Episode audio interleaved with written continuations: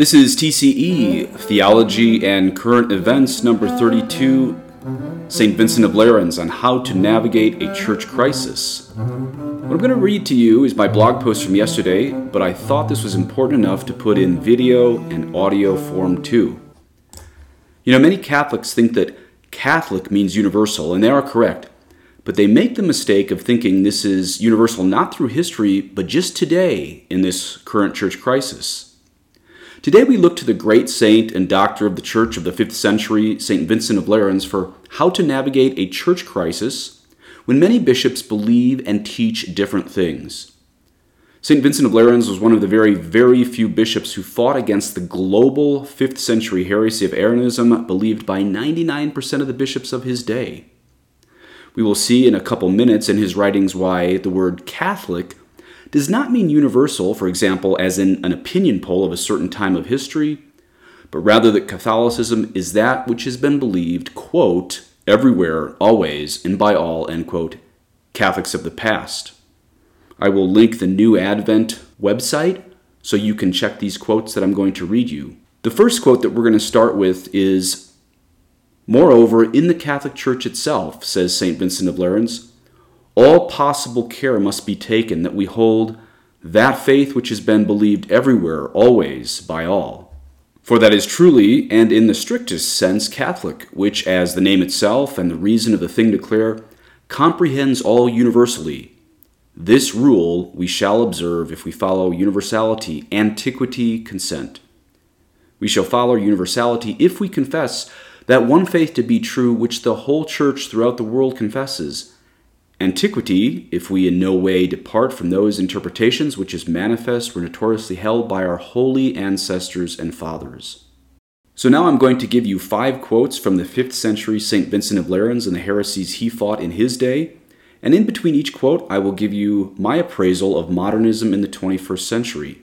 So I'll just say St. Vincent of Lerins with his quote, and then I will read you how I think this applies to modernism today and identifying how we can navigate a church crisis when most Catholics don't believe Catholicism directly from this great doctor of the church and saint of the 5th century. St. Vincent of Lerins writes, What then will a Catholic Christian do if a small portion of the church have cut itself off from the communion of the universal faith? What surely but prefer the soundness of the whole body to the unsoundness of a pestilent and corrupt member? What if some novel contagion seek to infect not merely an insignificant portion of the church, but the whole?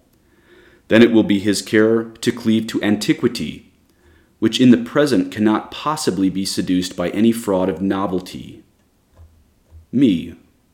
Of course, the first sentence might not be used by traditionalists, but rather against traditionalists, namely, if a small portion of the church have cut itself off from the communion of the universal faith it should be excised from the body. Indeed, are not those today who attend the traditional Latin Mass and hold to the same faith as our great grandparents simply a small portion of the church? Indeed, we are small, and some would even say pestilent. However, St. Vincent of Lerins is again asking us to consider not only the 1 billion Catholics living currently, but all the Catholics who have ever lived. How do we know this is his assertion? Because he links the word pestilent with the two words novel contagion. In other, in other words, any new doctrine developed by so called Catholics must always be seen as a novel infection affecting only certain sad times of church history. The cure for the cancer of any such novel contagion in any dark point of church history was just written by the great doctor of the church, quote, it will be his care to cleave to antiquity which in the present cannot possibly be seduced by any fraud of novelty. St. Vincent of Lerins. So also, when the Arian poison had infected not an insignificant portion of the church, but almost the whole world, so that a sort of blindness had fallen upon almost all the bishops of the Latin tongue, circumvented partly by force, partly by fraud, and was preventing them from seeing what was most expedient to be done in the midst of so much confusion, then whoever was a true lover and worshiper of Christ preferred the ancient belief to the novel misbelief, escaped the pestilent infection. Me. Again, we see that it is possible for God to allow 99% of the Catholic bishops of the world to fall into error in the darkest times of church history, especially when Catholics live under a great punishment for God for their own sins. But the litmus test as to whether 99% of the Catholic bishops of the world at any time of church history fall into the darkness of heresy is if they, quote, prefer the ancient belief to the new or novel misbelief, end quote. So, in other words, when there is confusion in church history, this great saint, this great doctor of the church, St. Vincent of Lerins, shows that those who have new beliefs are living in blindness, but one who may be found to be a true lover and worshiper of Christ holds the ancient belief, which is always found to be the same that all dead Catholics before us believed. Indeed, these dead Catholics are the most alive in Christ, as you well know. St. Vincent of Lerins, but might it be that we invent these charges out of hatred to novelty and zeal for antiquity? Whoever is disposed to listen to such an insinuation, let him at least believe the blessed Ambrose, who, deploring the acerbity of the time, says in the second book of his work, addressed to the Emperor Gratian, Enough now, O God Almighty! Have we expiated with our own ruin, with our own blood, the slaughter of confessors, the banishment of priests, and the wickedness of such extreme impiety? It is clear beyond question that they who have violated the faith cannot remain in safety. Okay, me.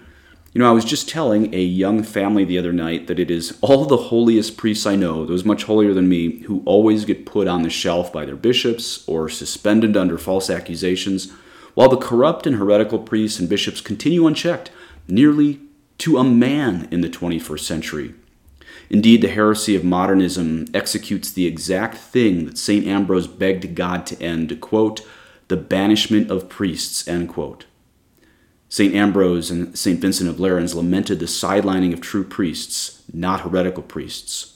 So also we too in the 21st century must pray for the end of this punishment from God that he allows, namely apostasy from the top down as prophesied most likely in the third secret of Fatima.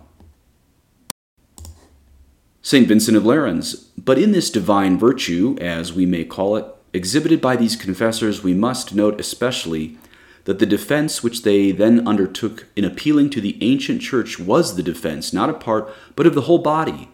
For it was not right that men of such eminence should uphold with so huge an effort the vague and conflicting notions of one or two men, or should exert themselves in the defense of some ill advised combination of some petty province but adhering to the decrees and definitions of the universal priesthood of Holy Church, the errors of apostolic and Catholic truth, they chose rather to deliver up themselves than to betray the faith of universality and antiquity, for which cause they were deemed worthy of so great glory as not only to be accounted confessors, but rightly and deservedly to be accounted foremost among confessors.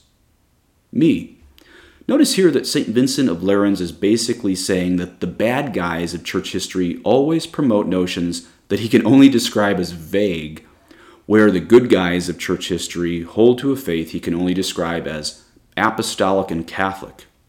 You know, modernism has infected the whole church today, but it started, just as St. Vincent of Lerins said about Arianism, with, quote, the vague and conflicting notions of one or two men, end quote.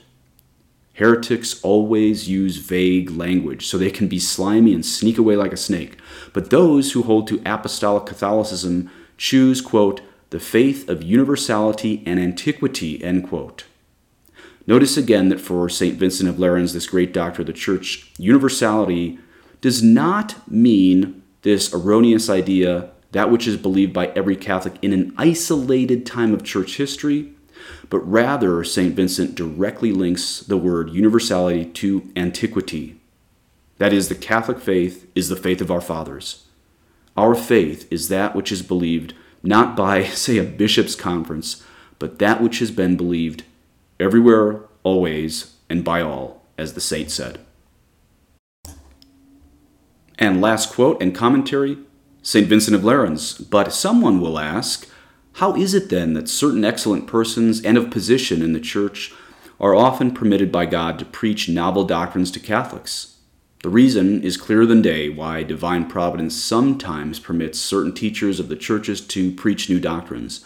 That the Lord your God may try you, he says, And assuredly, it is a great trial when one whom you believe to be a prophet, a disciple of prophets, a teacher and defender of the truth, whom you have folded to your chest with the utmost veneration and love, when such a one of a sudden, secretly and furtively brings in noxious errors which you can neither quickly detect, being held by the prestige of former authority, nor lightly think it right to condemn, being prevented by affection for your old master.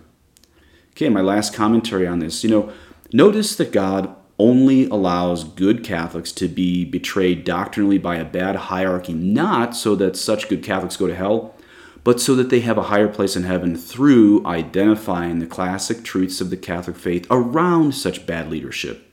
Now, of course, it's no fun having bad leadership in the church, but it is only permitted, and the saint quoted directly scripture, that the Lord your God may try you or test you. Consider how many lukewarm Catholics have had to Google classic Catholic teaching just the past two years alone in order to get to the bottom of a thousand conflicting opinions found in the current bishops. Even non Catholics are Googling the truths of traditional Catholicism not despite our wonky leadership, but because of our wonky leadership. Glory be to God that out of this confusion is springing new converts who are discovering apostolic Catholicism, traditional Catholicism, and our Holy Fathers. They are discovering the one Catholic faith found in antiquity, as St. Vincent of Lerins calls it. This is the only safe and guaranteed path to Jesus Christ, the Son of God, the one and only Savior of the world.